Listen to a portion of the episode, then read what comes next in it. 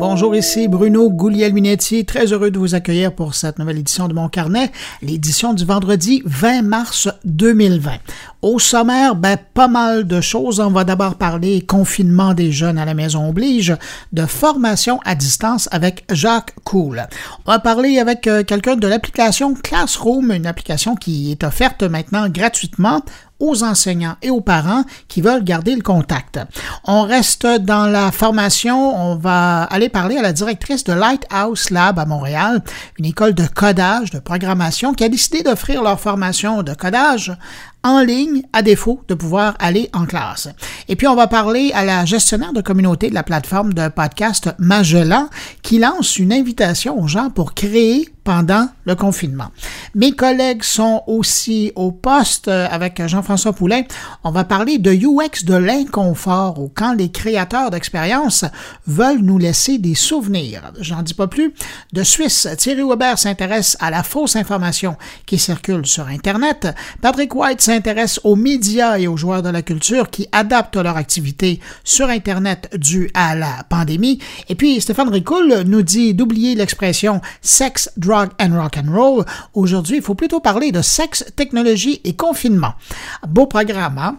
Alors, pendant que j'y suis, euh, permettez-moi de remercier les gens qui ont participé et qui participent toujours encore au défi ou à l'invitation hashtag COVID-19 tranche de vie sur les réseaux sociaux. Depuis jeudi, il y a des gens qui ont répondu à mon invitation. Je leur demandais comment ils passaient leur journée de confinement. Euh, c'est intéressant de voir ce que les gens font, hein, un petit peu partout. Là. Et si ça vous tente, c'est simple, vous pouvez faire une courte vidéo, pas plus d'une minute, et euh, la publier sur les réseaux sociaux, n'importe lequel, avec le hashtag COVID-19 tranche de vie, en un seul mot. De mon côté, la semaine prochaine, je vais prendre des extraits de certaines vidéos et, qui ont été publiées en ligne et euh, je vais vous les présenter en rafale sur mon carnet. Question de s'inspirer mutuellement, si vous voulez. Alors, un gros merci à ceux qui l'ont déjà fait, puis merci à vous si vous prenez le temps de répondre à la question comment se passent vos journées d'isolement en utilisant évidemment le hashtag COVID-19 tranche de vie en un mot. Maintenant, juste avant de passer à ma première entrevue, parce qu'on a beaucoup de monde aujourd'hui dans mon carnet, je veux quand même prendre un instant pour saluer cinq auditeurs de mon podcast. Cette semaine, salutations à Stéphanie Cabre, Philippe Gervais, Céline Martel, Jeff Bérard, Rachel Houd Simard. À vous cinq, merci pour votre écoute. Et puis merci à vous également, que je n'ai pas nommé, mais qui m'écoutez présentement. Merci de m'accueillir entre vos deux oreilles cette semaine. Je vous souhaite une bonne écoute.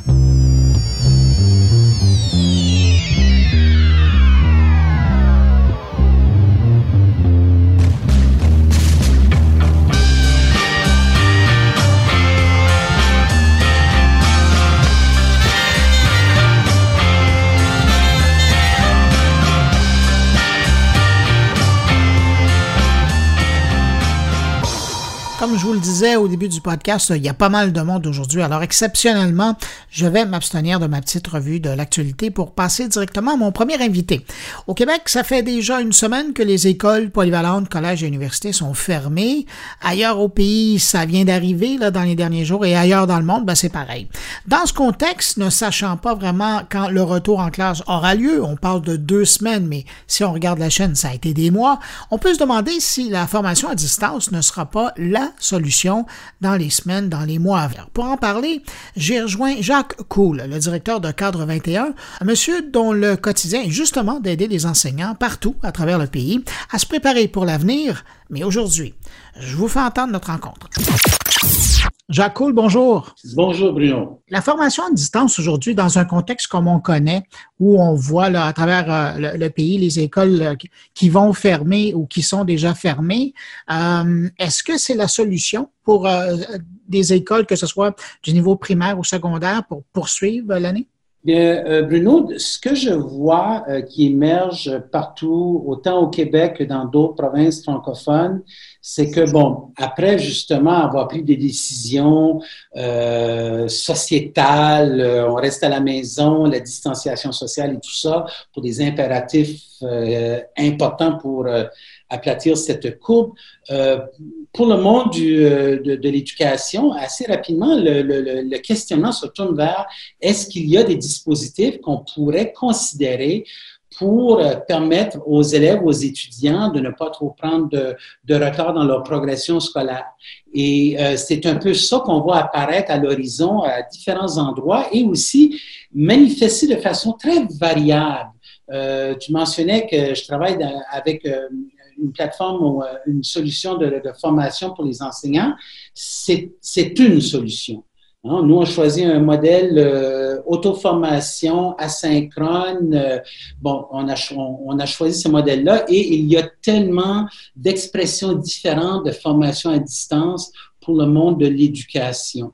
Euh, et euh, on en voit justement de ces suggestions-là qui émanent. C'est quand même intéressant de voir que dans des moments vraiment intenses comme on, on vit, il y a des gens qui s'avancent, il y a des organisations aussi qui s'avancent pour proposer à qui veut bien les considérer un éventail de choix ça passe euh, de différents outils, par exemple. Bon, mais si vous voulez faire une communication avec les parents, vous pouvez considérer telle, telle chose. C'est aussi simple que le courriel, a des solutions plus sophistiquées.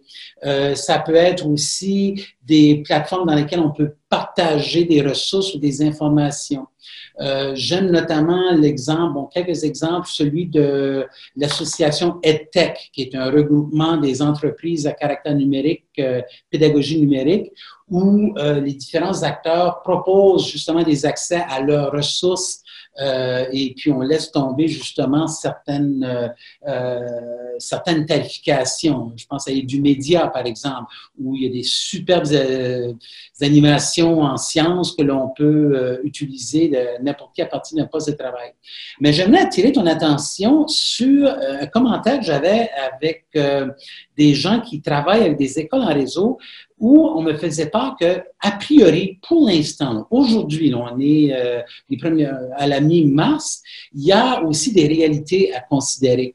Euh, par rapport à des enseignants qui ont aussi des réalités parentales, euh, à avoir à concilier justement tous ces moments atypiques que l'on vit. Euh, il y a encore des enjeux de connectivité euh, ou connectivité inégale, ceux qui l'ont versus ceux qui l'ont pas. On est en 2020, mais il y a encore des défis de ce côté-là.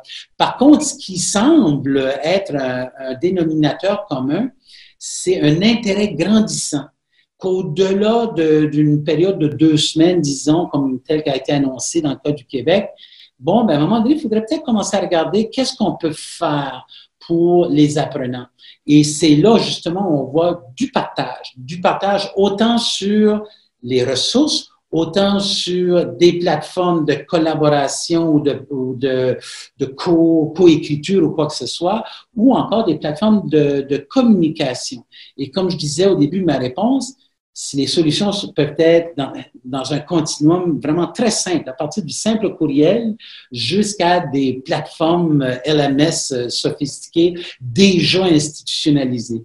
Donc oui, la géométrie est très variable, mais l'intérêt semble grandissant qu'au-delà d'une longue période de confinement à la maison, il va falloir pencher à trouver euh, des solutions intelligentes. Oui, parce que justement, euh, là, présentement, on parle de deux semaines ou jusqu'à la fin du mois là, dans, dans la plupart des, des, provinces, mais quand on, on, écoute les experts, on se dit que ça pourrait se rendre jusqu'à la période d'isolement ou, ou, la période de risque pourrait se rendre euh, à la fin de l'été. Ça pourrait être un petit peu plus long. Alors, on se dit, ça peut être plus que deux semaines. Ce que je comprends de votre part, c'est qu'au moins, ce deux semaines-là sert à une réflexion de la part euh, des directions et des enseignants, mais aussi la, la donnée que j'entends pas dans votre réponse, c'est qu'il y a aussi la formation des enseignants pour utiliser ces outils-là. Oui, euh, tout à fait. Et puis, euh, vous, vous en faites un peu, mais eux, ces gens-là, dépendamment des outils qu'ils vont prendre, ils vont devoir apprendre à les utiliser.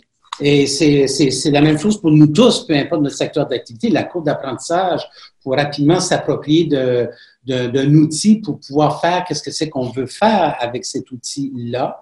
Euh, et c'est pour ça, je pense qu'il est important de proposer tout un buffet de solutions.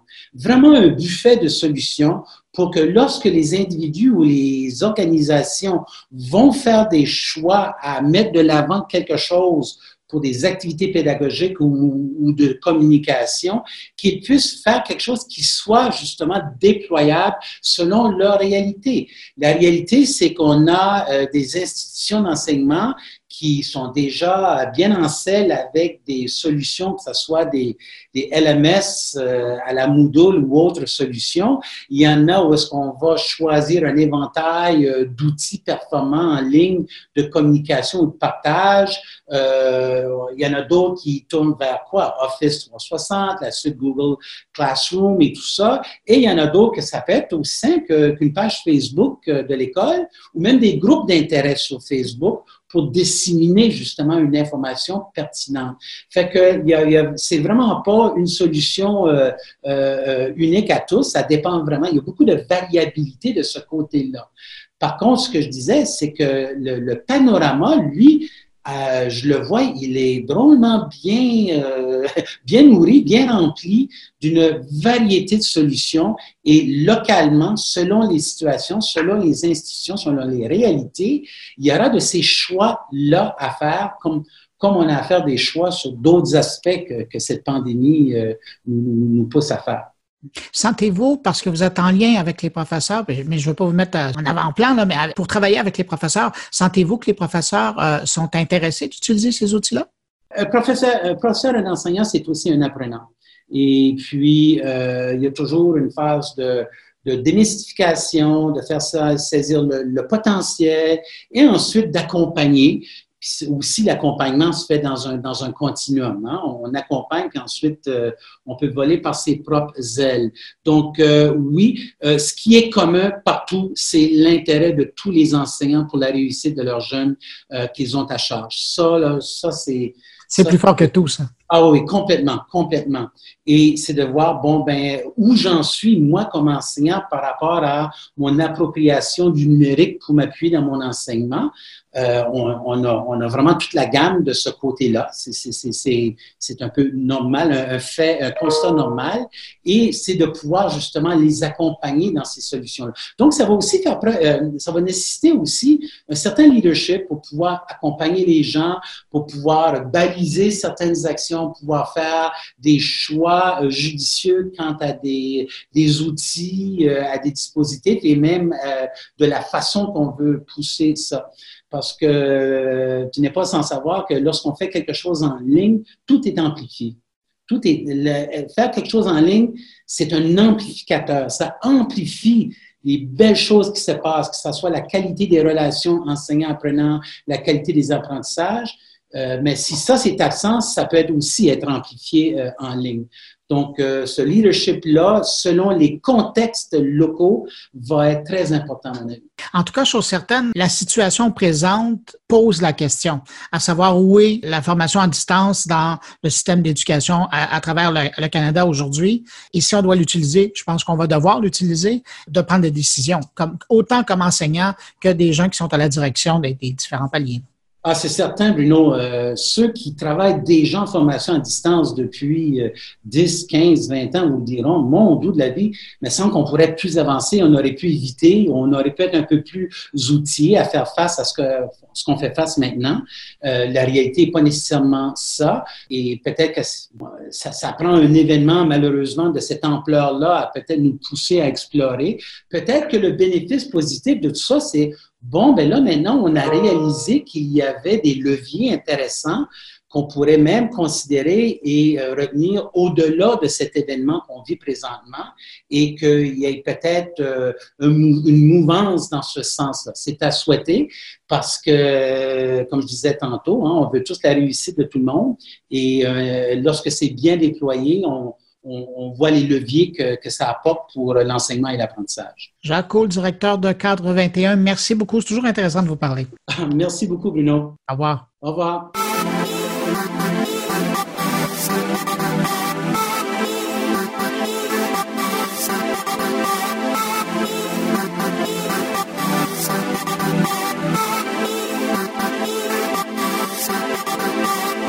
Reste toujours dans le domaine de la formation et du numérique, mais cette fois, on sera en France où l'éditeur de l'application Classroom, avec un cas, euh, une application qui sert à faire circuler l'information entre les enseignants et les parents, vient de rendre gratuit l'utilisation de son service pendant la crise de la pandémie.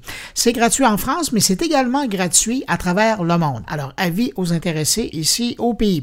Entrevue avec euh, Philippine Dolbeau, vice-présidente de Classroom. Qu'est-ce que c'est Classroom? Classroom, c'est la première application de communication entre les parents et les professeurs des écoles primaires euh, en France. Euh, on n'est pas qu'en France, cela dit, on est aussi dans 40 pays. Euh, et en fait, pourquoi on parle beaucoup de Classroom en ce moment C'est parce que cette application qui permet de communiquer en fait entre les écoles et les, familles est devenue ce qu'on appelle un outil de première nécessité en France et dans d'autres pays suite à la crise du coronavirus euh, et à l'épidémie qui, euh, qui, se développe. Jeudi dernier, notre président Emmanuel Macron a annoncé la fermeture de toutes les écoles à partir d'aujourd'hui et jusqu'à nouvel ordre. Et c'est pour ça qu'en fait, euh, euh, depuis quelques jours, et notamment depuis ce matin, euh, énormément d'enseignants créent des classes sur Classroom pour communiquer avec leurs élèves, pour, pour assurer ce qu'on appelle la continuité pédagogique. Mais ce qui est particulier, c'est pour ça que je voulais absolument souligner l'existence de cet outil-là aux Québécois qui sont moins familiers avec l'outil qui est particulièrement bien utilisé en France, c'est le fait que vous ayez, en, en ce moment de difficulté sociale, vous avez décidé de le rendre accessible gratuitement. Exactement. En fait, Classroom, ça se présente, ça ressemble vraiment à un réseau social. Ça se présente sous la forme d'un fil d'actualité, un peu comme sur Facebook.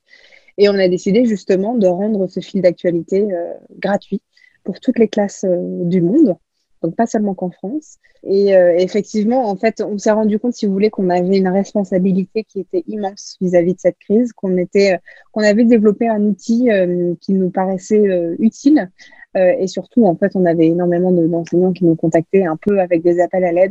Euh, et donc, nous, on a dit, mais bien sûr qu'on le passe, on la passe gratuitement. Et puis, on a également, et ça, ça va sortir dans les prochains jours, développé une fonctionnalité de visioconférence dans Classroom pour que les professeurs puissent continuer à faire cours à distance avec leurs élèves du primaire. Ben, c'est un très bon geste de votre part, mais quelque part aussi, c'est un peu comme le cheval de Troie. Les gens vont être en contact avec euh, l'outil et ils vont probablement l'aimer c'est vrai que, si vous voulez, c'est difficile parce que euh, souvent on, nous pose la question est-ce que vous êtes content pour votre entreprise de cette crise? Et, euh, et, nous, ce qu'on fait et ce qu'on souhaite dans toute entreprise, que ce soit la nôtre ou n'importe quelle autre, c'est bien sûr euh, de souhaiter la croissance de, cette, entreprise, de cette aventure. Quand vous travaillez jour et nuit sur un produit, sur une application, bien sûr que vous souhaitez la croissance de votre entreprise. Sauf que là, aujourd'hui, la croissance exceptionnelle qu'on vit avec des serveurs qui sont surchauffés, avec des milliers et des milliers de nouveaux utilisateurs euh, qui arrivent, et ben, cette croissance-là, elle a un goût euh, amer parce qu'on euh, ne souhaiterait pas du tout la vivre, parce qu'on a toujours tous peur pour nos proches. Euh, vis-à-vis de cette crise. Donc, euh, donc non, je crois que on peut pas se, on peut pas se réjouir euh, de, de cette, de cette crise. Et nous, notre mission, c'est de, de contenir nos serveurs, faire en sorte qu'ils fonctionnent et, et, et satisfaire nos utilisateurs. Ben, parlons-en justement des serveurs, parce qu'il y, y, a une très forte demande. Et vous le disiez, euh, vous pensiez lancer le nouveau service de vidéoconférence euh, cet été ou à l'automne. Mais là, vous vous retrouvez, il y a une énorme demande pour votre produit. Puis deuxièmement, vous êtes en train d'introduire euh, une nouvelle fonctionnalité. Sur l'équipe technique, ben, imagine la, la, direction doit être nerveuse, là, mais sur l'équipe de technique, de support, ça doit être quelque chose. Tout à fait. On a, une personne qui s'occupe euh, du service client euh, en France qui est euh, débordée. Je crois que ça fait quelques jours qu'il ne dort pas. et puis ensuite, on a tout notre service technique qui là aussi travaille d'arrache-pied. Ils sont absolument incroyables pour sortir ces nouvelles fonctionnalités et puis aider tous nos, utilisateurs un peu partout dans le, monde, notamment en France et au Canada et aux États-Unis. On voit vraiment les premières fermetures d'écoles au-delà de, l'Europe. C'est euh, un vrai challenge auquel euh, on ne pouvait pas se, préparer. Jamais on n'aurait imaginé que Classroom pourrait devenir une solution de première nécessité. Jamais on n'aurait imaginé avoir le nombre d'utilisateurs qu'on a en simultané aujourd'hui. mais voilà, c'est à nous d'en prendre la responsabilité, de faire en sorte que ça marche, que nos serveurs tiennent le plus longtemps possible. donc c'est une réorganisation. Vous savez, on n'est pas, pas un grand groupe, on n'est même pas un groupe, on est une toute petite start-up.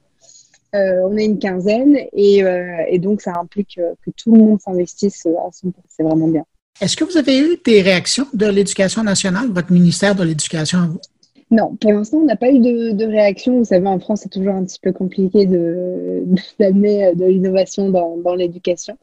Euh, c'est un système qui reste assez, assez traditionnel, mais qui, aujourd'hui, je crois, a une vraie chance de s'ouvrir au numérique. Je crois que pour tout type d'institutions, et notamment pour le ministère de l'Éducation nationale en France, c'est toujours compliqué d'innover parce que vous avez toujours euh, et c'est normal, une énorme machine euh, derrière avec euh, des millions de, personnes à prendre en charge, etc. Et donc, nous, en tant que start-up, ce qu'on apporte, c'est de l'agilité. Et cette agilité, l'éducation nationale ne l'a pas forcément, et ça peut aussi se, comprendre. Et donc, nous, c'est là aussi euh, qu'est notre responsabilité, c'est de, faire en sorte que cette agilité soit au service des citoyens. Euh, et c'est ce qu'on essaye de faire. C'est pas toujours évident. Euh, mais, euh, en tout cas, on est en contact avec euh, les académies. Vous savez, en France, vous avez le ministère de l'Éducation nationale et puis des académies par région qui sont en charge des, établissements scolaires en France. Et on est en, contact avec certaines d'entre elles qui, quand on leur a écrit pour leur faire part de la gravité de, de notre fil d'actualité et puis du nouveau système de visioconférence, ont, beaucoup apprécié notre, nos initiatives. Euh, donc euh, voilà, c'est le principal, c'est que nos utilisateurs euh, puissent répondre à leurs besoins. Alors, au début de l'entrevue, vous parliez d'une quarantaine de pays où votre service est disponible et c'est notamment le cas au Canada. Donc, des, enseignants, des éducateurs qui seraient intéressés ici à l'utiliser parce que les écoles sont fermées maintenant pourraient faire appel à l'application. Complètement, complètement. Et je rappelle encore une fois que le service gratuit qui est proposé euh, par Classroom euh, est également euh, disponible au Canada et au Québec. Et c'est, si vous voulez, on voit en fait que la, pandémie du coronavirus, elle a commencé en Chine, elle se déplace vers l'Europe et puis maintenant vers les États-Unis et l'Amérique du, Nord. Et donc, oui, oui, nous, c'est notre responsabilité. On avait déjà pas mal d'utilisateurs au Canada et au Québec, notamment au Québec euh, surtout parce que voilà, province euh, francophone et donc euh, c'était plus facile d'exporter une application en étant français, mais même, même aux États-Unis, on a pas mal d'utilisateurs. et donc, et là, bien sûr, avec les fermetures d'école, il y a forcément plus d'utilisateurs. Et, et, là aussi, le message important à faire passer, c'est que si notre application peut être utile aux utilisateurs de votre, de votre pays, ce serait un, un honneur pour nous de, les avoir comme, euh, comme utilisateurs si on peut répondre à leurs besoins. Alors, un enseignant, euh, une commission scolaire ou un parent qui est intéressé à avoir plus d'informations concernant l'application Classroom, qu'est-ce qu'il fait? Elle peut se rendre, euh, ils peuvent se rendre sur notre site web www.classroom.fr. Classroom avec un K. Classroom avec un K, tout à fait. Classroom avec un K. On est également sur les réseaux sociaux, à savoir sur Instagram, Twitter et Facebook. Euh, et ils peuvent nous écrire à bonjour.classroom.fr. En tout cas, on est, on est tout à fait euh, disponible euh, pour répondre aux éventuelles questions et puis pour faire la promotion de, de, Classroom dans les écoles qui auraient besoin de notre service dans de, dans de telles circonstances. Philippine Dolbeau, vice-présidente de chez Classroom, merci beaucoup. Et puis, ben, félicitations pour, pour le succès, malheureusement dans, dans ce contexte, mais félicitations quand même dans l'outil hein, parce qu'il répond à un besoin. On l'espère. Merci beaucoup en tout cas. Au revoir.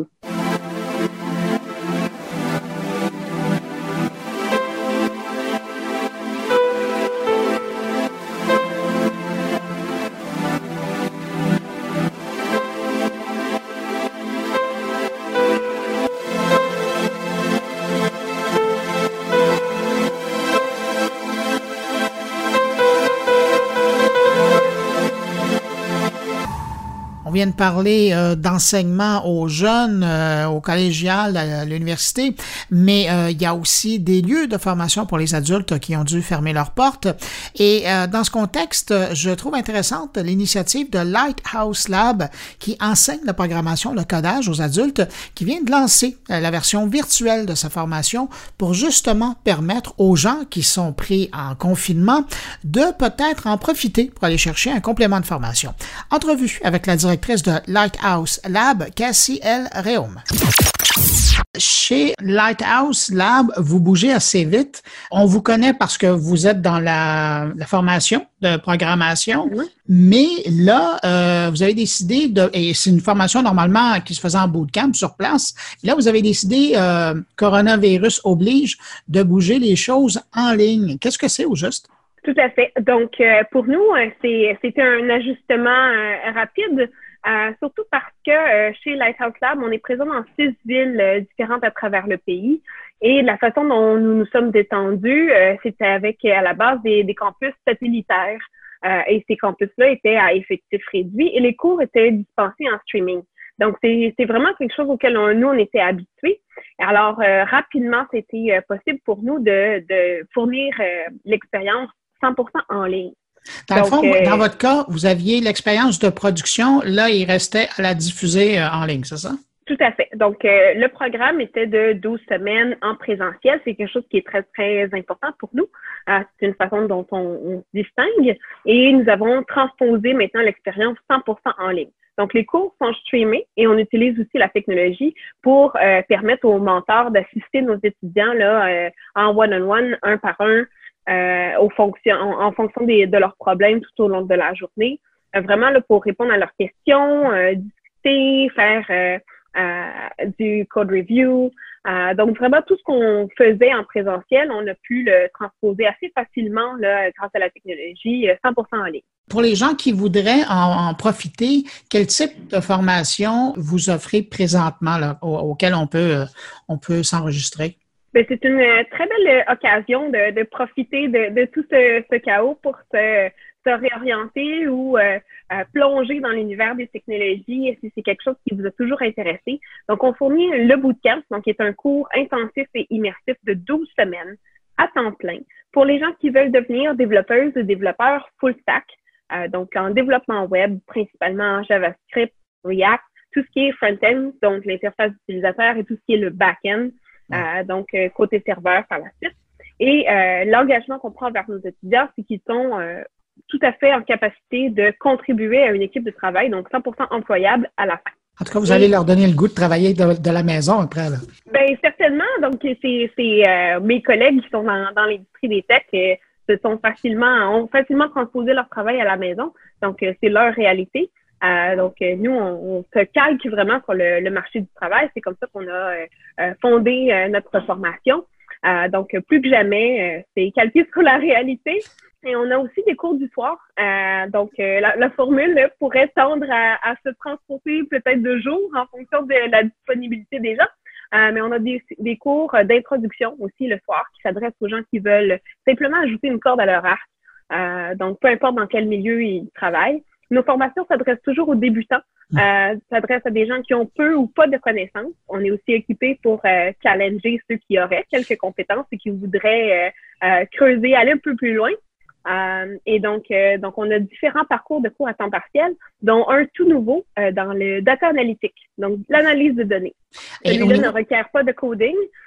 c'est vraiment, s'adresse à des décideurs, des gens qui doivent prendre des décisions basées sur des données. Donc, euh, on voit un peu autour de, de nous la façon dont euh, les choses évoluent, là, que la, la donnée, c'est quelque chose qui est assez important dans la façon dont on transpose l'information. Donc, euh, c'est quand même des beaux exemples là, qui nous permettent de réaliser à quel point c'est utile, peu importe dans, dans, quel secteur on est vraiment. Et au niveau de la tarification, ça ressemble à quoi? Le cours immersif, donc le bootcamp, est de 10 500 On a un super beau partenariat avec la Caisse des pays de Desjardins qui permet de fournir des prêts des prêts individuels très bon, euh, très bon taux qui couvrent l'entièreté des frais scolastiques. Pour les cours euh, à temps partiel, les cours du soir, on parle de 1575. Et donc, euh, vraiment, là, pour un, cours de 36 heures, avec quand même une belle intensité à raison de deux soirs par semaine. Et puis, il n'y a pas de... Les cours, c'est vraiment basé par projet. Donc, les cours sont pas un magistro, c'est pas un trois heures d'écoute, c'est pas comme un tutoriel en ligne, c'est vraiment hands-on. Euh, les technologies qu'on utilise nous permettent vraiment de bâtir des relations individualisées euh, avec chacun de nos étudiants, euh, de nous assurer aussi de leur progrès, de leur succès tout au long du programme. Donc, c'est pas c'est pas un, cours en ligne régulier comme on l'entend ou on peut retrouver sur des grandes plateformes comme Udemy, par exemple. c'est vraiment un parcours personnalisé, individualisé. Et puis, on travaille aussi à essayer de recréer le plus possible l'ambiance de classe. Donc, favoriser aussi les échanges entre les étudiants. Alors, quelqu'un qui serait intéressé à avoir plus d'informations concernant la formation, que ce soit le, bootcamp au complet ou, les autres cours que vous avez mentionnés, à quel endroit ils peuvent se rendre? Euh, donc, euh, sur lighthouselabs.com.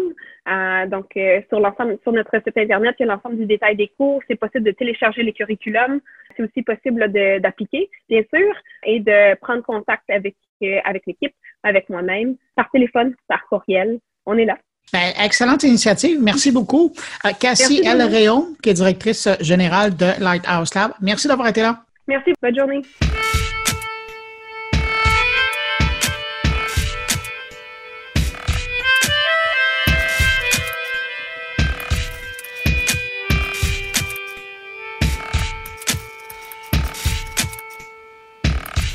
Cette semaine, il y a aussi la plateforme de podcast française Magellan qui, dans le contexte de l'isolement général de la population, a décidé de rendre son offre payante gratuite pour un mois. Question de nourrir les oreilles des amateurs de podcasts, mais aussi, évidemment, il ne faut pas être naïf, une belle occasion pour faire découvrir son offre. Alors, déjà ça, c'était bien, heureux de le mentionner. Mais là, ils ont ajouté un autre truc et c'est de ça que je voulais vous parler euh, aujourd'hui. Il y a leur gestionnaire de communauté qui a lancé un appel aux créateurs de podcasts pour produire à partir de leur confinement. Et là, l'appel est lancé autant aux professionnels qu'à ceux qui rêvent un jour de faire leur tout premier podcast. Alors, on retourne à Paris pour parler à Margot Grancher, la gestionnaire de communauté de Magellan. Margot Grancher, bonjour. Bonjour. Magellan, au début de la semaine, vous avez annoncé que la plateforme était maintenant disponible gratuitement, que les gens pouvaient euh, aller euh, écouter votre catalogue. Euh, ça a été quoi la réaction des, utilisateurs? Alors, on a eu beaucoup de bonnes réactions en fait parce que les gens ils sont preneurs de belles initiatives aujourd'hui et c'est assez difficile en, tant qu'entreprise de, de, faire des choses. On a plutôt envie de, ne pas prendre la parole aujourd'hui. Et donc, on prend plus la parole en tant qu'humain, en fait, euh, plutôt qu'en tant qu'entreprise. On se dit juste que les gens ont besoin de, de contenu. On va avoir besoin d'occuper nos journées. Et donc, très simplement, on se dit que pour un mois, euh, mettre un accès gratuit, euh, c'est un geste qui, qui peut aider certains, puisqu'en fait, il y a beaucoup de gens qui sont déjà, qui sont déjà sur Magellan pour le gratuit et une partie qui écoute le payant. Euh, mais euh, pas la totalité. Donc, ça permet à, tous nos auditeurs d'avoir accès à la totalité des contenus. Oui, puis en même temps, ben, au passage, tant mieux, ça permet de, faire connaître le catalogue de vos, euh, vos, productions originales. Mais là, vous avez lancé, là, en, fin de, cette semaine, une invitation à la création. J'aimerais ça vous entendre là-dessus. Alors en fait, ce qu'on se, ce qu'on se dit, c'est comment on peut occuper les journées des gens. Alors certes, on peut leur, leur fournir du contenu, faire en sorte qu'ils écoutent des choses intéressantes, mais aussi on peut euh, les faire devenir acteurs euh, de, de, la production même de contenu, puisqu'en fait un podcast c'est très facile à faire. Euh, moi, enfin vous, vous en avez un bien sûr, et moi j'en ai j'en ai un aussi à titre personnel. Et en fait, quand je me suis lancée dans mon petit podcast 4h12, euh, je n'y connaissais rien du tout. Je, suis nulle totalement en production. Je fais de la communication. Euh, donc j'ai simplement acheté un petit micro à 50 euros. Euh, j'ai euh, pris mon logiciel GarageBand qui était sur mon ordinateur et, et je me suis rendu compte qu'en fait tout était disponible sur Internet. Il y a des jingles, des musiques libres de droit, des bruitages. En fait, il y a toute la matière première disponible sur Internet pour s'amuser, pour produire des choses. Et donc, puisque moi j'ai réussi à le faire, je pense que tout le monde est capable de le faire. Euh, et, peut-être qu'on peut faire de ce temps euh, un peu perdu euh, de la création. Peut-être qu'il y a de très belles choses qui vont, qui vont ressortir et que ce soit de l'audio, j'espère, mais aussi de tout autre format. Je pense qu'il y a plein de médias qui vont se mobiliser pour proposer des choses. Enfin, je l'espère en tout cas. Mmh. et donc peut-être que finalement dans ce mois, dans ce mois, il va y avoir de, belles créations et c'est ce qu'on, c'est ce qu'on espère. Et c'est pour ça effectivement qu'on s'est dit bah, on peut euh, donner, euh, nous tout ce qu'on peut faire en fait, c'est donner euh, de l'audience, de la place disponible sur notre plateforme. donc on fait un appel à projet, à tous les projets et tous les gens qui vont produire un podcast qui soit de très grande qualité ou de moyenne qualité. on ne fera pas de sélection, on va, on va publier tous les podcasts sur la plateforme. Et il suffit juste de nous écrire à une adresse, c'est très simple, c'est création@magellan.audio. et à partir du moment où les gens vont nous écrire pour nous dire, voilà, ça c'est mon podcast, est-ce qu'il peut être sur Magellan? Bien sûr, il sera sur Magellan. Et, l'idée, est-ce que vous cherchez un lien nécessairement avec ce qu'on vit présentement sur la planète, c'est-à-dire particulièrement pour l'expérience humaine, d'isolement, ou ça peut être quelque chose de plus éclaté? Non, ça peut être euh, quelque chose de plus éclaté. En fait, euh, au début, on se demandait est-ce qu'on va euh, proposer aux gens de faire des témoignages de l'époque, des, témoignages du confinement, effectivement. mais en fait, non, ça peut être bien plus large que ça. L'idée, c'est d'offrir un territoire d'expression et de création qui peut être en fait très libre. C'est un territoire libre. Donc, si les gens ont envie même de raconter des histoires, de créer euh, des objets un peu euh, sonores et narratifs. Pourquoi pas En fait, euh, il peut y avoir de, très belles choses qui vont naître. Et non, on se cantonne, on se cantonne pas au testimonial, bien que quelque part toute création aujourd'hui va être un testimonial. Dans l'échéancier, vous pensez mettre les premières productions à quel moment en ligne? En fait, là, dès qu'on en a, on commence à en recevoir. Aujourd'hui, on a, on a reçu pas mal de messages. Ça va très vite chez nous, c'est assez facile. En fait, c'est un flux RSS à mettre sur la plateforme. Donc, euh, à partir du moment où on, reçoit les premières demandes, c'est instantanément sur la plateforme. Après, on va pas euh, forcément les mettre en avant tout de suite. On va attendre de recevoir euh, beaucoup de contenu et de trouver les plus belles choses pour peut-être pouvoir les mettre en avant en, home de la page, en home de la plateforme. Donc ça, ça prendra peut-être quelques jours parce que c'est un gros travail d'écoute pour nos équipes, bien sûr, mais mais on le fera et l'essentiel c'est que c'est que ce soit diffusé, que ça puisse être partagé, voilà. Bon, ben, vous nous donnez une raison de plus d'aller faire un tour sur votre plateforme euh, Magellan. Margot Grancher, euh, qui est gestionnaire de communauté de la plateforme Magellan, je vous remercie beaucoup d'avoir pris un moment pour euh, nous parler de, de cette ouverture à la création chez vous. Merci beaucoup, Bruno. C'est un plaisir. Au revoir. Au revoir. Comme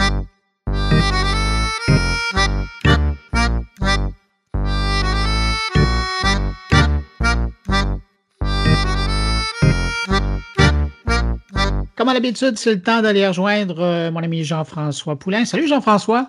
Bonjour Bruno. Tu nous présentes semaine après semaine vraiment des variations sur un même thème, mais cette semaine, c'est un peu particulier parce qu'on va parler du UX de l'inconfort. Exactement. Je pense que comme toi et moi, on a été dans le web depuis pas loin de 20 ans maintenant et plus. On sait ce que c'était l'inconfort au début du web, des boutons partout, les petites planètes qui tournaient pour indiquer que c'était le World Wide Web on avait cette notion d'inconfort qui, finalement, on se retrouvait là-dedans. On se disait, ah, c'est, la maison, c'est le début de quelque chose. Mais l'inconfort, c'est, plus large que ça. Puis, puis ben, cette semaine, euh, j'ai, fait une entrevue avec euh, Marie Jasmin, qui est une designer de, jeux vidéo. Puis, dans le jeu vidéo, ils, vont jouer beaucoup plus avec ça, avec ce qu'ils appellent la notion de friction, ben, qui est de l'inconfort, finalement. C'est, ils vont volontairement, volontairement créer des petites affaires, des fois, qui font que tu te poses des questions. Tu n'es pas tout à fait sûr si tu es en train de faire la bonne chose. Mais c'est ce que tu vas raconter après. C'est ce qu'elle nous dit dans l'entrevue qui devient la chose mémorable. Comme en voyage. On va raconter un petit peu plus les choses qui vont nous être passées comme étant un peu plus désagréables sur le coup, mais après, c'est ah, ça qui a été mon voyage. C'était le fun parce qu'il y a plus un peu, mais cette journée de pluie-là est devenue mémorable parce qu'on a joué tout le monde ensemble à l'intérieur. Donc, c'est un petit peu autour de ça que ça tourne cette semaine. Dis donc, euh, comment t'es tombé sur ce sujet-là? Ben, Marie, euh, Marie Jasmin a fait une entrevue, euh, en elle a fait une mini-conférence à IXDA, qui est la grande conférence des designers à travers le monde qui a lieu dans une ville différente à chaque année. Cette année, c'était à Milan. Donc, en regardant, bon, cherchant un petit peu, faisant des recherches, ben, j'ai vu qu'elle avait donné cette conférence sur le UX et l'inconfort. Et d'ailleurs, j'en profite pour souligner que l'année prochaine, IXDA aura lieu à Montréal. Donc, euh, tous les designers d'à travers le monde se retrouveront à Montréal. Et puis, on a, euh, moi, je fais partie du comité d'ailleurs. Puis, on fait un appel à bénévoles pour ceux qui s'intéressent de venir d'ailleurs animer tout ce qui est les social events. On cherche des gens euh, autour des conférences, dans les conférences, tout ça. Donc, ben, c'est le temps de nous faire signe. Bon, ben Jean-François, là-dessus, on va aller écouter ton, ton UX de l'inconfort. J'aime tellement le nom. Et puis, je te remercie pour cette rencontre. Puis, on se retrouve la semaine prochaine. Parfait. Merci, Bruno. À la semaine prochaine. Bye. Un des sujets qui est cher euh, en ce moment euh, à l'association de, de, design, c'est euh, en anglais le, le time well spent. Pour essayer de traduire ça un petit peu en français, les gens ces temps, ces jours-ci semblent, ça semble généraliser, semblent considérer leur temps d'écran comme une perte de temps ou un vortex ou un trou noir. sais, ils vont dire ah ben j'ai oublié de t'appeler, je suis tombé dans un trou YouTube. Voilà. ben oui, c'est deux heures sont disparues. Exact. C'est un flux continu. Là. On a des Facebook qu'on pourrait lire toute la journée, des Twitter, des Instagram. C'est sans fin. Exact. Puis les gens ne disent pas ça de, par exemple, une pièce de théâtre ou un livre ou même euh, un album de musique. Donc, c'est quoi la, c'est quoi la différence? Qu'est-ce qui fait qu'il y a du temps qu'on considère bien investi? Puis qu'est-ce qui fait qu'il y a du temps qu'on considère comme étant un trou noir? C'est quoi la différence? Un des deux a une bonne question. Ben, un livre, un, livre, un, disque et autre, on peut, à un moment donné, pouf, il arrive à une fin, on arrête. Oui, il y a une fin qui est, qui est visible, hein? Mhm, c'est pas, c'est pas infini. C'est ça. C'est qu'il y a des choses qui nous font perdre énormément de temps. On tombe dans des exact. on s'en sort. C'est ça. Puis dans le contexte du design euh, en jeu vidéo, ben, le, le défi supplémentaire, c'est que là, c'est même pas un médium où on est censé être productif, c'est de l'entertainment. Donc, qu'est-ce qui consiste en du temps bien investi dans des contextes d'entertainment, pas seulement en jeux vidéo, mais Netflix ou même les médias sociaux qui ont une partie quand même de, loisirs, de détente. Qu'est-ce qui fait qu'il y, a du temps qui est bien investi versus du temps qui est perdu? Dans les jeux vidéo, dans Netflix et dans les réseaux sociaux, on est content que les utilisateurs restent longtemps en même temps. C'est ça. Il y a une métrique, bon, qui s'appelle l'engagement qu'on mesure. Et l'engagement, ben, en ce moment, dans l'industrie du jeu, ça consiste à combien de temps les joueurs passent dans le jeu. Donc, on ne mesure que le temps investi. On ne mesure pas le temps nécessaire, la qualité du temps investi. Donc, est-ce qu'on devrait changer cette métrique-là? Est-ce qu'on devrait la bonifier? C'est ça la question euh, du moment. Parce que vous feriez une différence, vous faites une différence entre le temps investi ou le temps d'engagement. Donc, le temps d'engagement, il est bon. Le temps d'investi, ça pourrait être quelque chose comme le setup du jeu. Je, je mets en place les éléments, puis ça, l'utilisateur va se dire Ah, mais là, j'ai perdu du temps. Pas nécessairement le setup du jeu, mais ce qu'on appelle en, jeu vidéo le grinding, que les utilisateurs n'apprécie pas, mais dans un jeu d'aventure, par exemple, on te demande d'aller euh, ramasser 80 euh, morceaux de bois. Là, il faut que tu ailles euh, ramasser 80 morceaux de bois. C'est même pas le fun, c'est juste ce qu'on appelle du grinding. C'est quelque chose qui est nécessaire pour progresser dans le jeu, mais c'est pas, pas du temps bien investi. Donc, il y a une différence entre euh, l'engagement, donc je passe beaucoup de temps dans le jeu, le, le, fun. J'aime, j'aime passer du temps dans le jeu. Et comment donc tu as amené ta présentation basée là-dessus sur l'inconfort? C'était quoi le, le, le bénéfice de créer de l'inconfort dans nos utilisateurs? L'inconfort vient avec la création d'une expérience qui est mémorable. En fait, ce qui arrive, c'est que les gens considèrent qu'ils perdent leur temps au moment où tu viens de passer, mettons, deux heures quelque part sur YouTube ou dans, devant un écran dans un jeu. Puis après ces deux heures-là, tu te rappelles même plus ce que tu as fait. Donc, c'était pas mémorable. Il y a quelque chose d'important par rapport à la mémoire qui se passe si tu lis un livre, puis tu peux après ça le raconter, tu as envie de le raconter à, d'autres personnes. Euh, l'expérience était transformative était mémorable. Qu'est-ce qui fait en sorte qu'une expérience est mémorable? C'est l'inconfort, c'est lié. Mais là, je parle pas d'un grand inconfort, là. je veux pas dire un trauma. Les petits inconforts. Si on pense par exemple à un voyage, qu'est-ce qu'on va raconter à nos amis quand on revient de voyage? C'est souvent des anecdotes qui sont en fait assez euh, cocasses ou inconfortables, qui font des bonnes histoires, puis qui sont mémorables. Euh, des petites choses qui sortent un peu de notre zone de confort finalement. Exact. Puis ça, c'est très lié. En fait, le cerveau va se souvenir des choses qui sont, qu'il sortent de sa zone de confort. Là, dans ma présentation, j'expliquais quatre facteurs qui peuvent nous faire sortir de la zone de confort. Il y a la nouveauté, il y a l'imprévu, ça, ça arrive souvent en voyage. Il y a le manque de contrôle, se sentir pas en contrôle, ça nous rend inconfortable. Souvent dans les œuvres artistiques, bon, on va, on va perdre le contrôle, mais c'est le fun, c'est comme bien euh, géré. Puis euh, il y a une attaque à l'ego qui peut euh, rendre oh. inconfortable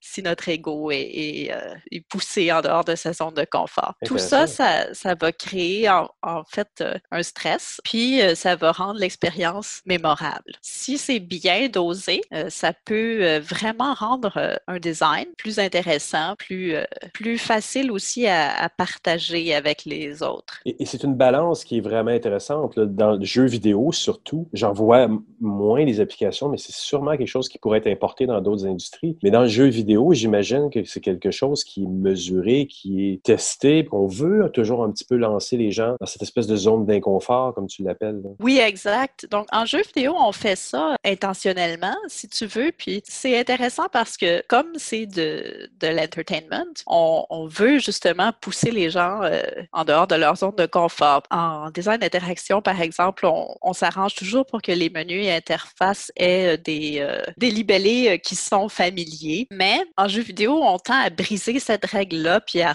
les menus et interfaces complètement euh, fictifs et dont les libellés ne veulent rien dire pour l'utilisateur. Puis il faut cliquer sur chaque pour découvrir ce que ça fait. Ah c'est du mauvais design intentionnel. Donc, par ah exemple, dans Assassin's Creed 2, on avait appelé le, le main menu, le, on l'avait appelé l'animus, puis euh, l'endroit où on pouvait rejouer l'émission, au lieu d'appeler ça rejouer, on avait appelé ça menu ADN. Puis ça fait aucun sens. Puis évidemment, personne ne sait ce que ça fait avant de cliquer dessus, mais c'est pour l'immersion finalement. C'est des, des libellés qui sont narratifs. Ah, intéressant. Et sachant que de toute façon, les gens vont l'utiliser souvent, ils vont s'y faire. Exact. Et ça, mais ça leur demandait un effort, ça leur demandait d'apprendre quelque chose, euh, ce qui est fréquent dans le web, par exemple. Non, effectivement. Mais, mais, quand vous testiez ces choses-là auprès des utilisateurs, automatiquement, leur réponse devait être une réponse d'antagonisme. Je, non, j'ai pas aimé parce que vous auriez pu mettre jouer. Comment vous faites pour mesurer le fait que ce petit antagonisme-là crée ce qu'on veut dans un jeu vidéo? En fait, euh, les gens n'ont pas dit non, euh, j'ai pas aimé parce que vous auriez pu mettre rejouer. Les gens vont assez rapidement embrasser ce genre de, de libellé-là euh, dans un contexte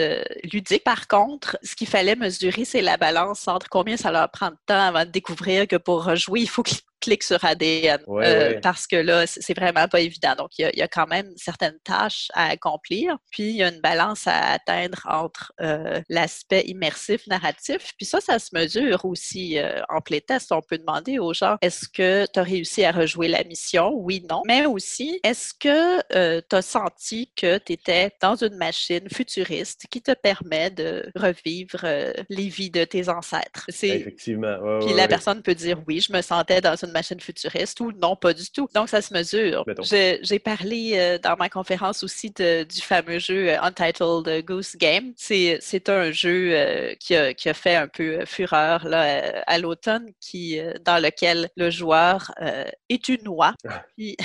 c'est très bien fait parce qu'en fait, les contrôles de ce jeu-là sont inconfortables par intentionnellement, si, si, on veut, by design. Donc, le joueur marche lentement, le loi échappe toutes les choses. Elle peut donc attraper des choses avec son bec, mais elle les échappe souvent. C'est, euh, elle est maladroite. C'est difficile, c'est ça, c'est un peu maladroit. Mais c'est volontaire, puis c'est vraiment le fun de voir, de, de, voir surtout les enfants en fait essayer de s'enfuir là, en volant les clés du monsieur, puis de les échapper. Puis en fait, ici, l'accomplissement des tâches est très difficile, puis euh, euh, les gens échouent souvent volontairement, puis c'est très drôle. Et c'est là où on les rattrape, c'est dans le côté où le jeu devient drôle à travers des choses qui sont inconfortables? Oui, en fait, c'est ça. C'est très difficile parce que la ligne entre la frustration et le fun est, mince, mince, mince. Puis dans Untitled Goose Game, bon, c'est bien fait. Ça s'est beaucoup partagé sur les médias sociaux. Les gens euh, ont, adoré l'expérience, mais aller trop loin, c'est évidemment très, très frustrant. Donc, c'est difficile à juger. Euh, il faut tester avec une grande diversité aussi de personnes, pas juste un groupe. Donc, dans, le cas de ce genre de jeu, euh, les enfants, les adultes. Puis ça peut être très différent dans les, différents groupes. Euh, est-ce que c'est une notion qui est bien connue dans le monde du jeu vidéo? Tu me le mentionnes, moi qui n'ai pas dans le jeu vidéo, mais qui est quand même dans l'UX. J'avais jamais entendu parler de, cette notion de créer un, inconfort, de vraiment aller. Je, peux comprendre que ça doit pas mal. C'est un peu comme le cinéma, on va sortir un peu les gens d'une zone de confort pour les amener à penser à certaines choses. Dans le jeu vidéo, ça me semble tout à fait naturel, ce que tu décris. Est-ce que c'est une règle qui, est brodée au-dessus de tous les ordinateurs des designers de jeux? Bien, pas nécessairement. Euh, en design de jeu, oui, la friction fait partie du design euh, du jeu. Ah, ça s'appelle la friction. Euh, oui, ça s'appelle la friction. En design d'interface, c'est moins fréquent. Puis souvent, on va tendre à vouloir répéter les patterns du design d'interface web, puis vouloir obéir aux, règles de design universel, de comme par exemple. ça facile, de rendre ça efficace. oui, c'est ça, de rendre ça. Euh.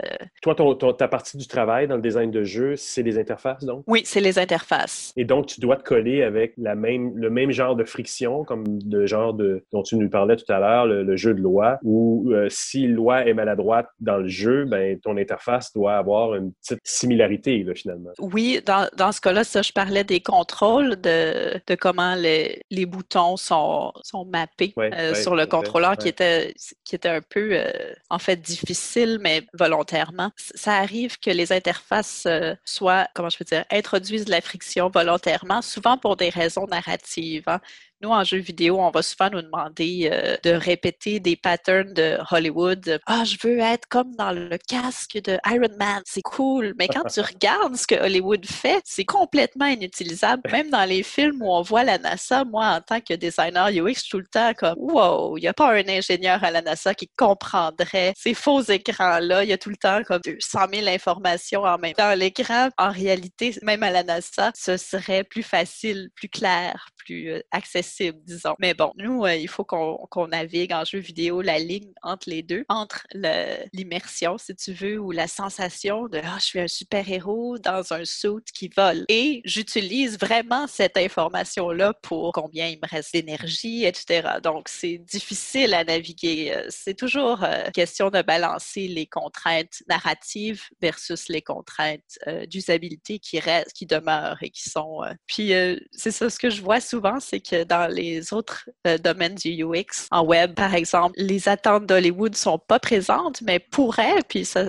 pourrait être le fun de créer certaines expériences dans lesquelles l'interface est un peu plus présente, créer des frictions euh, volontairement parce que... Comment tu verrais ça dans des interfaces plus software, euh, logicielles ou bien des interfaces de sites publicitaire. Tu dirais, toi, qu'une certaine forme de friction pourrait aider à créer une expérience mémorable? Je trouve ça intéressant, euh, l'histoire du web, parce qu'au début de l'Internet, euh, en fait, il y avait énormément de friction, là, vraiment trop. Je pense que là, le, ballon est allé à l'autre extrême où tout s'est standardisé. Mais euh, à l'époque de MySpace, mon Dieu, ça avait de la personnalité. Là. aller sur une page d'un band, c'était mémorable. Pour les bonnes et les mauvaise raison. C'est vrai, c'est vrai. Puis c'est ça, je pense qu'il y a un retour euh, qui devrait se faire vers un web plus personnalisé, vraiment un peu plus, euh, comment je peux dire, présent, où les interfaces sont un peu plus présentes versus euh, ce qu'on a en ce moment qui est, bon, les médias sociaux qui sont très standardisés. C'est vrai, mais quand on prend par exemple un Reddit qui a été très longtemps un grand site avec des boutons partout, très exploratoire, très, très spécialisé pour un certain type de clientèle, oui. c'était pas évident pour tout le monde, mais,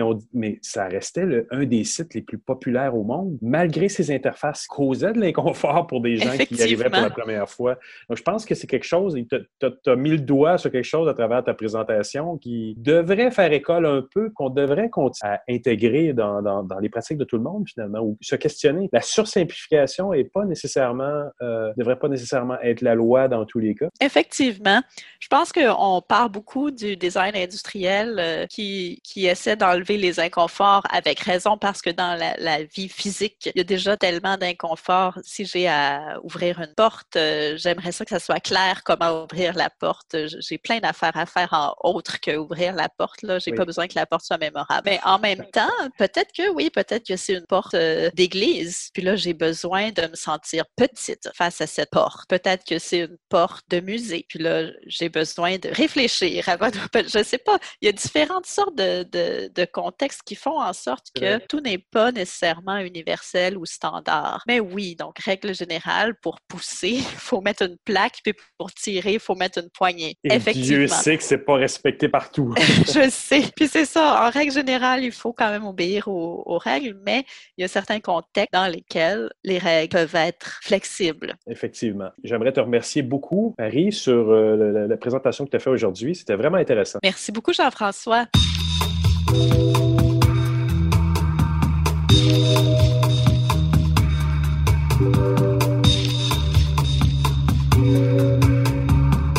Suisse, cette semaine, Thierry Weber nous présente un extrait de son émission En direct de Suisse où il s'intéressait avec son invité à la fausse information qui circule sur Internet, mais particulièrement dans le contexte du coronavirus. Bonjour Bruno, bonjour les auditeurs de mon carnet.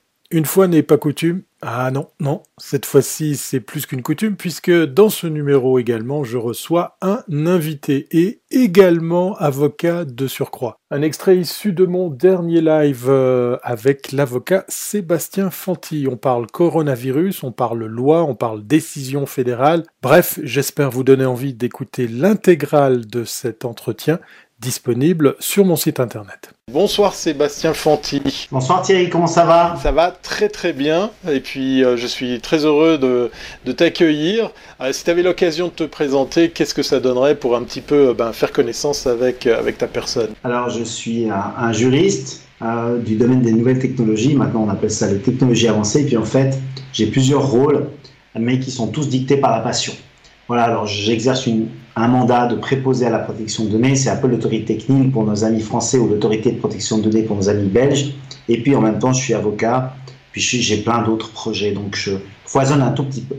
Mais le, cœur de mon, travail, de ma réflexion, c'est vraiment la technologie, l'interaction avec l'humain. Alors revenons sur, euh, sur ce qui se passe sur les, les, réseaux sociaux. On est, on est en phase de spécialistes du climat, de l'écologie, on est en phase de, spécialistes de, la politique euh, intérieure, extérieure, euh, mmh. de l'énergie. Et là, maintenant, c'est l'ère des spécialistes euh, du, coronavirus. Il se dit beaucoup de choses. on a vu les médias essayer de sensibiliser les internautes à faire attention à ce qui se dit sur WhatsApp, sur les groupes WhatsApp, sur des relais qui sont faits sur Facebook. Euh, j'en passe, c'est des meilleurs. Quel regard il faut avoir par rapport à ça quand on, se retrouve en face de quelqu'un qui est co-acteur, co-distributeur d'une fausse information? Comment on peut faire pour faire passer le message pour que les gens arrêtent d'être euh, à colporter ces, ces fausses infos, ou bien d'être si enjoué à, dire des, bêtises aussi sur Internet ah, Pour moi, il y a une responsabilité d'avoir des médias qui sont trop angéliques. Euh, venir nous, nous, présenter une situation en disant si vous faites ça, ça et ça, etc. Je crois qu'il faut qu'il soit. Si vous regardez les conférences de presse des autorités, les, questions sont encore trop polies. Il y a un moment donné, il faut dire aux gens écoutez, mais là, vous nous aviez dit ça, c'est faux, manifestement, il y a un problème, qu'est-ce qui se passe chez vous? Voilà. Donc aujourd'hui, on comprend bien que les médias, ils sont entre le marteau et l'enclume. Ils ne doivent pas terroriser la population inutilement, ils doivent être en assistance et en soutien aux autorités, mais en même temps, ils ont un travail à faire. Et ce travail, c'est aussi de dire la vérité aux gens. C'est-à-dire qu'ils peuvent aussi expliquer aux gens que le manque de communication, qui est le terreau de toutes ces légendes urbaines, de toutes ces bêtises, que ce manque de communication n'est plus acceptable. Je prends la page, aujourd'hui, nouveau coronavirus, je prends sur le, travail et le coronavirus. Je, descends ma page, vous la partagerez, elle fait, je sais pas moi, 150 lignes. Comment c'est acceptable à l'échelle d'un pays de 8 millions d'habitants qu'on ait 150 lignes sur le nouveau coronavirus? C'est parce que les autorités ont manqué à leur devoir d'information que des imbécilités ont pu prospérer, que chacun s'est envoyé par WhatsApp des photos, des graphiques, etc. Que certains chercheurs aussi ont pu avoir la parole dans les médias. Parce qu'aujourd'hui, il faut savoir, et moi je le dis souvent d'ailleurs, j'ai quelques chercheurs qui, ça m'amuse beaucoup, je l'ai déjà dit à certains médias, il n'y a aucun contrôle du curriculum vitae, notamment en Suisse, d'une personne qui se prétend spécialiste dans un domaine. Et j'ai toujours dit aux journalistes, par exemple, j'ai un spécialiste qui passe régulièrement dans les médias en Suisse romande. À mon avis, son CV est totalement incompatible avec un parcours universitaire. Il est trop rapide. Je leur disais toujours, vous devez vérifier si oui ou non la personne est un spécialiste. Comme nous n'avons pas de tiers de confiance pour dire que telle personne ou telle personne est effectivement un spécialiste, nous avons de tout. Comme sur BFM, parce que pour moi c'est le meilleur exemple, vous avez le spécialiste justice qui n'aura jamais plaidé dans un palais de justice de sa vie, qui va se prétendre spécialiste justice. Donc là, c'est aussi, il est aussi nécessaire que tous les médias, lorsqu'ils font appel à des, personnalités, vérifient cette personnalité bénéficie d'une reconnaissance dans son milieu professionnel, n'a pas un avis divergent de la majorité des avis. Et on l'a eu à la télévision suisse romande il y a très peu de temps. On avait un expert qui venait tous les soirs quasiment au téléjournal nous dire que non, mais qu'il fallait pas trop s'inquiéter, parce que ceci, parce que cela. Moi, je collecte tout. C'est-à-dire qu'à chaque fois qu'un politicien nous affirme des bêtises, que j'estime être des bêtises parce qu'il va minimiser des choses, je garde tout sur un drive. Et puis après, je ressors ça six mois plus tard en disant voilà ce qu'il a dit, voilà la réalité. Donc, il y a tout d'abord pour les médias un exercice à faire de vérification, de fact-checking des compétences des gens qu'on invite. Ensuite, il y a une mise en situation S'il y a deux avis distincts, on ne fait pas venir que celui qui dit que c'est pas grave. On fait aussi venir celui qui, qui dit que c'est grave et on confronte les avis. On donne les deux. Ensuite, pour la population, on doit avoir une facilitation d'accès à l'information. On devrait déjà avoir une application coronavirus sur tous nos téléphones, pas avoir besoin de chercher la page. Et puis on devrait avoir automatiquement des push services avec les infos. Quand vous avez ça, vous n'avez pas la tentation d'aller voir ailleurs. Et puis cette tentation-là, bah, c'est très simple. Sur les fake news, il y a eu plusieurs tentatives législatives dans certains pays pour dire, écoutez, ces fake news-là, eh bien, on les supprime. Si on a une source d'information qui est erronée, alors on a tous reçu un message WhatsApp d'une infirmière du CHUV ou, du HU, des HUG qui nous disait que la situation était dramatique, il y avait des patients euh, dans les couloirs. À un moment donné, eh bien, quand on a cette information, l'autorité vérifie, dit si c'est vrai ou c'est faux, et puis elle dit pas faites attention aux fausses news, elle dit cette information-là, ce message-là est erroné. On n'ose pas le faire. Et ça, c'est une erreur. Quand on fait un communiqué de presse en disant les seules informations qui viennent du CHU ou des HUG sont sur le site, on n'a qu'à dire ce message WhatsApp que tout le monde partage depuis deux jours, c'est une connerie. Et n'y croyez pas. On est encore trop dans un langage, on est dans une pandémie et on a l'impression que les gens gèrent ça comme s'ils étaient en train de faire de l'escrime à fleur et moucheté. C'est pas comme ça qu'on doit faire. On doit dire aux gens écoutez, ça c'est une connerie, il faut pas croire, la vérité c'est ça, et il nous manque une personnalité qui soit le communicant du gouvernement ou le communicant des gouvernements cantonaux, qui soit une personnalité incontestée scientifiquement et qui soit capable de vulgariser, comme on a cette émission de France 3 sur les sciences, en disant voilà, écoutez, ça c'est faux, ça c'est vrai. Et moi je vous dis que si j'étais conseiller fédéral, ce que je ferais, c'est que je ferais une émission d'information chaque soir. Après le téléjournal, en disant en 10 minutes, on vous explique voilà ce qui est vrai, ce qui est faux, etc. etc. Et je paierai pour cette émission parce que cette émission-là, ensuite, elle pourrait être reprise sur les médias sociaux, etc. Vous avez vu, vous, de l'information certifiée, diffusée à grande échelle en Suisse? On n'en a pas. C'est pas facile d'accès hein, en même temps. Euh, pour jouer la carte de la modernité, c'est pas nouveau, hein, c'est pas d'aujourd'hui. Le Conseil fédéral communique sur sa chaîne YouTube. Euh, il faut savoir qu'effectivement, elle en possède une, ça c'est pas mal.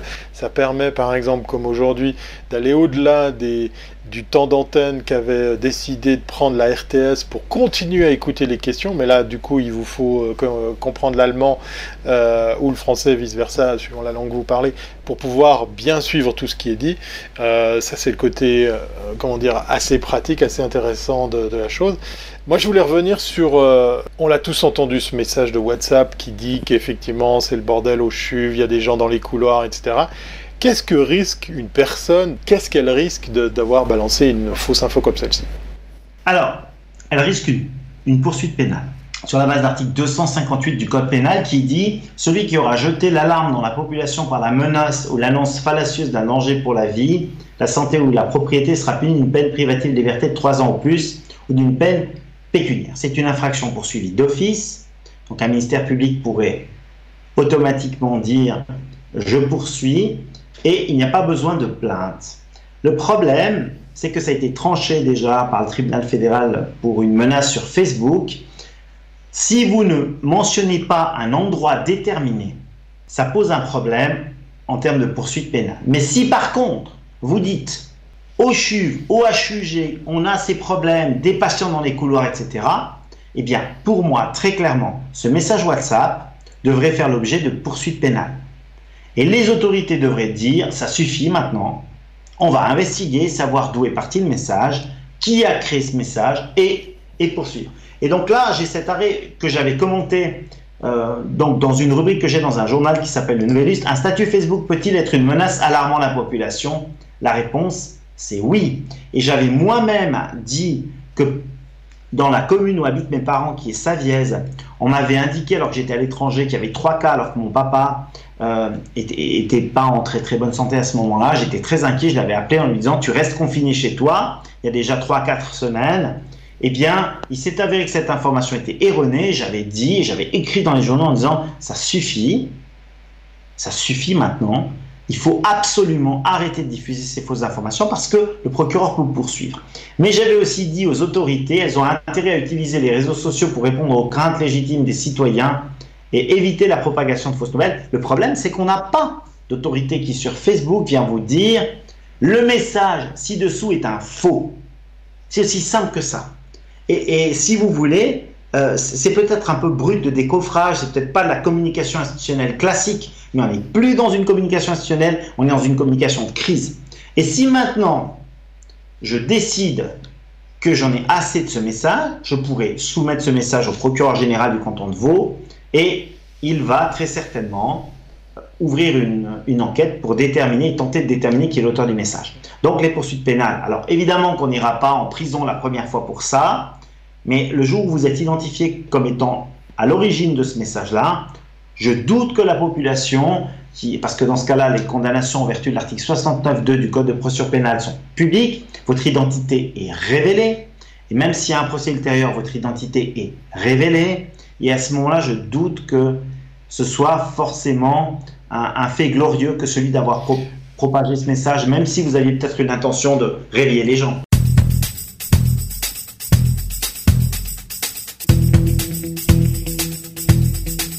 Cette semaine, Patrick White s'intéresse aux médias et aux joueurs de la culture qui migrent en quelque sorte une partie de leur activité sur Internet le temps d'une pandémie.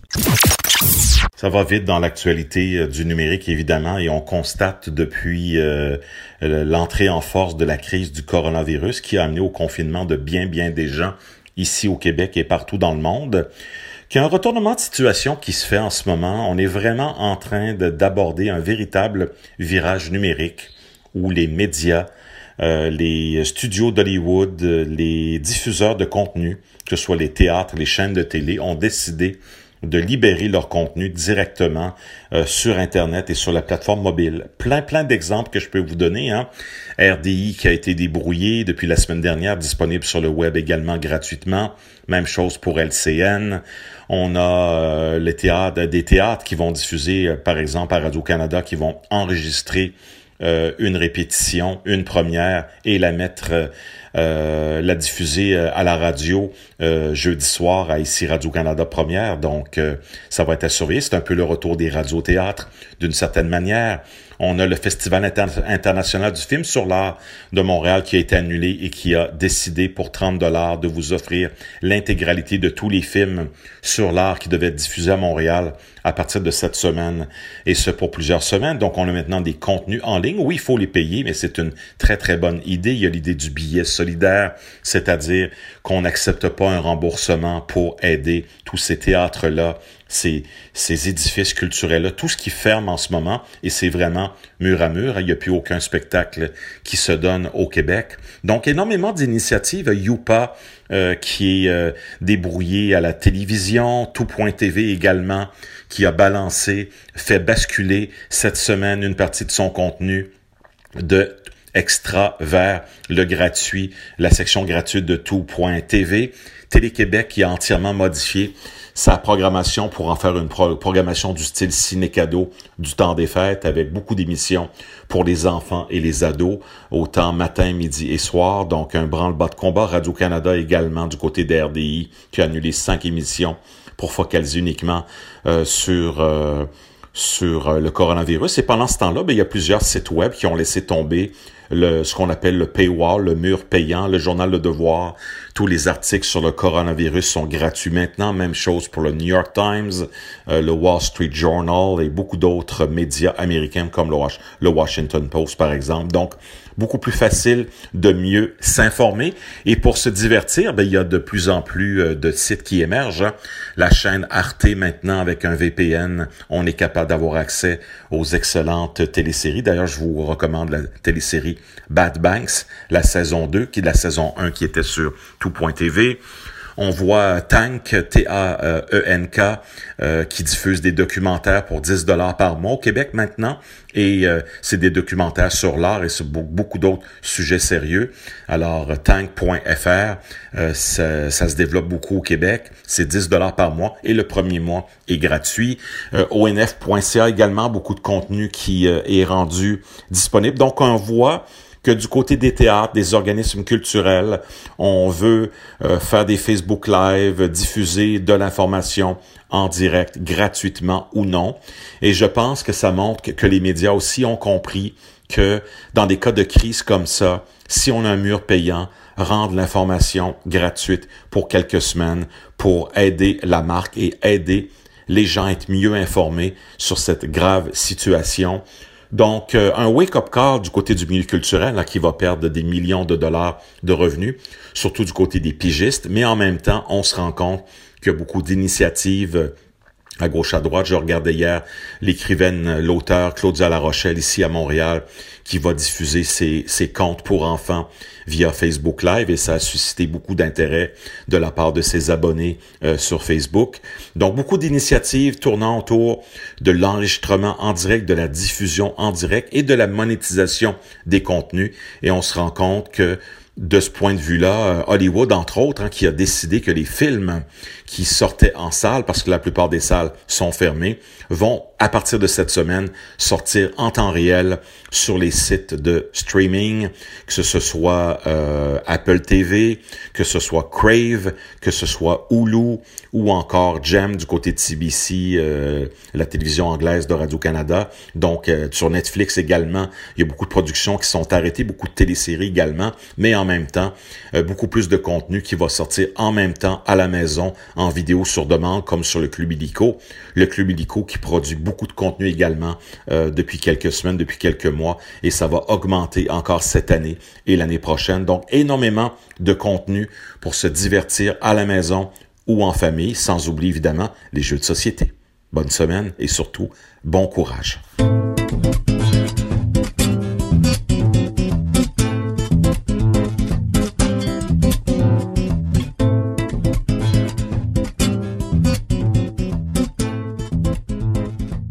Termine cette édition de Mon Carnet avec la réflexion de Stéphane Ricoul qui nous dit d'oublier l'expression sex, drug and rock and roll parce qu'aujourd'hui, c'est plutôt sexe, technologie et confinement.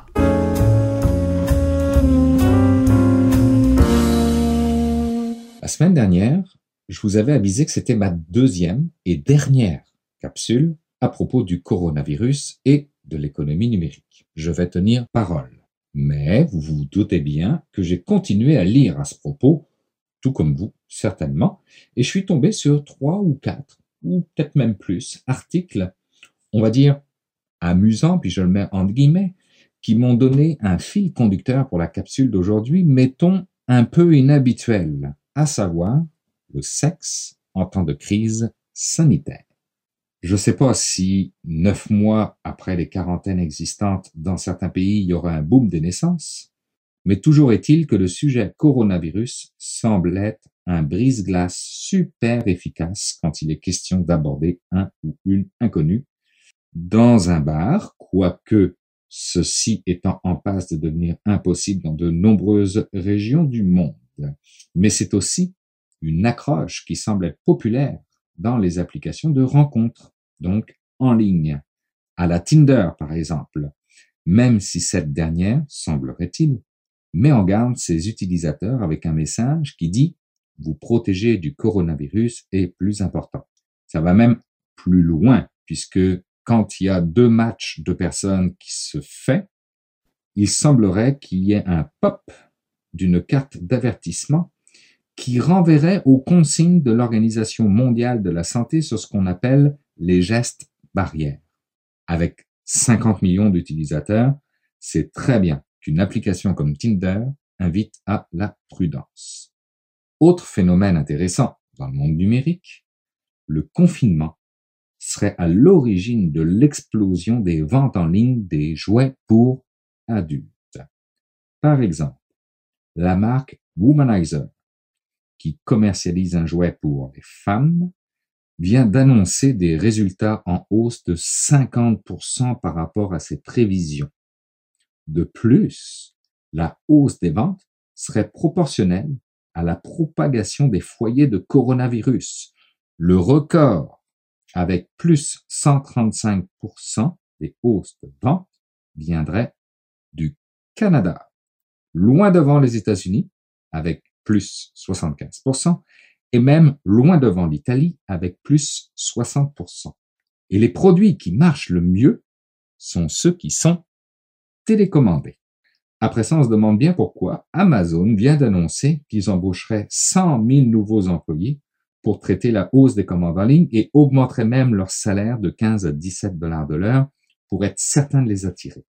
Mais au-delà de l'effet COVID-19, la technologie prend de plus en plus de place dans les relations amoureuses, avec des algorithmes qui prédisent l'alchimie amoureuse, qui sont basés sur de l'intelligence artificielle et de deep learning, avec des assistants personnels sur Google Home, qui à tous les jours vous poussent des profils assortis aux vôtres, et même des entreprises qui proposent le match parfait selon votre profil génétique, soit votre ADN. Et selon un article paru dans l'actualité le 29 février dernier, la technologie érotique pourrait fournir une piste de solution au problème de privation sexuelle chez les astronautes.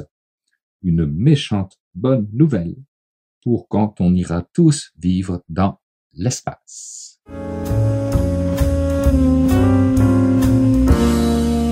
Eh bien voilà, c'est tout pour cette édition de mon carnet. J'espère que vous avez apprécié. Merci à nos invités, merci à mes collaborateurs, Jean-François Poulain, Thierry Weber, Patrick White, Stéphane Ricoul. Merci messieurs.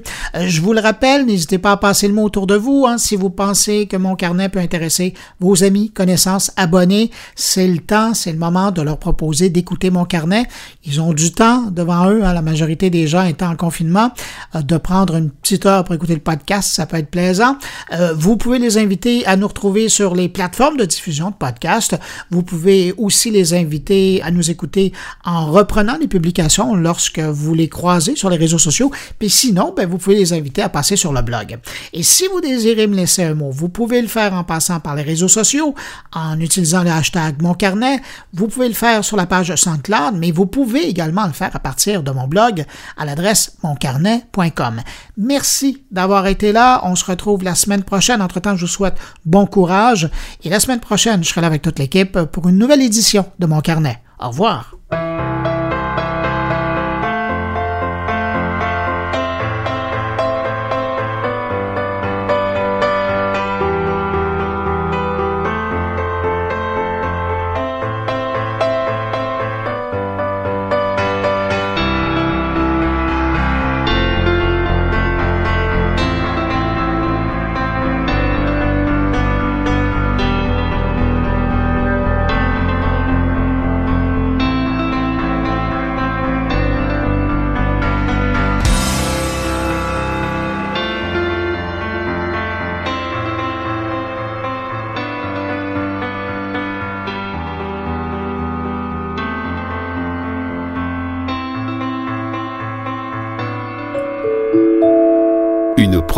goulielminetti.com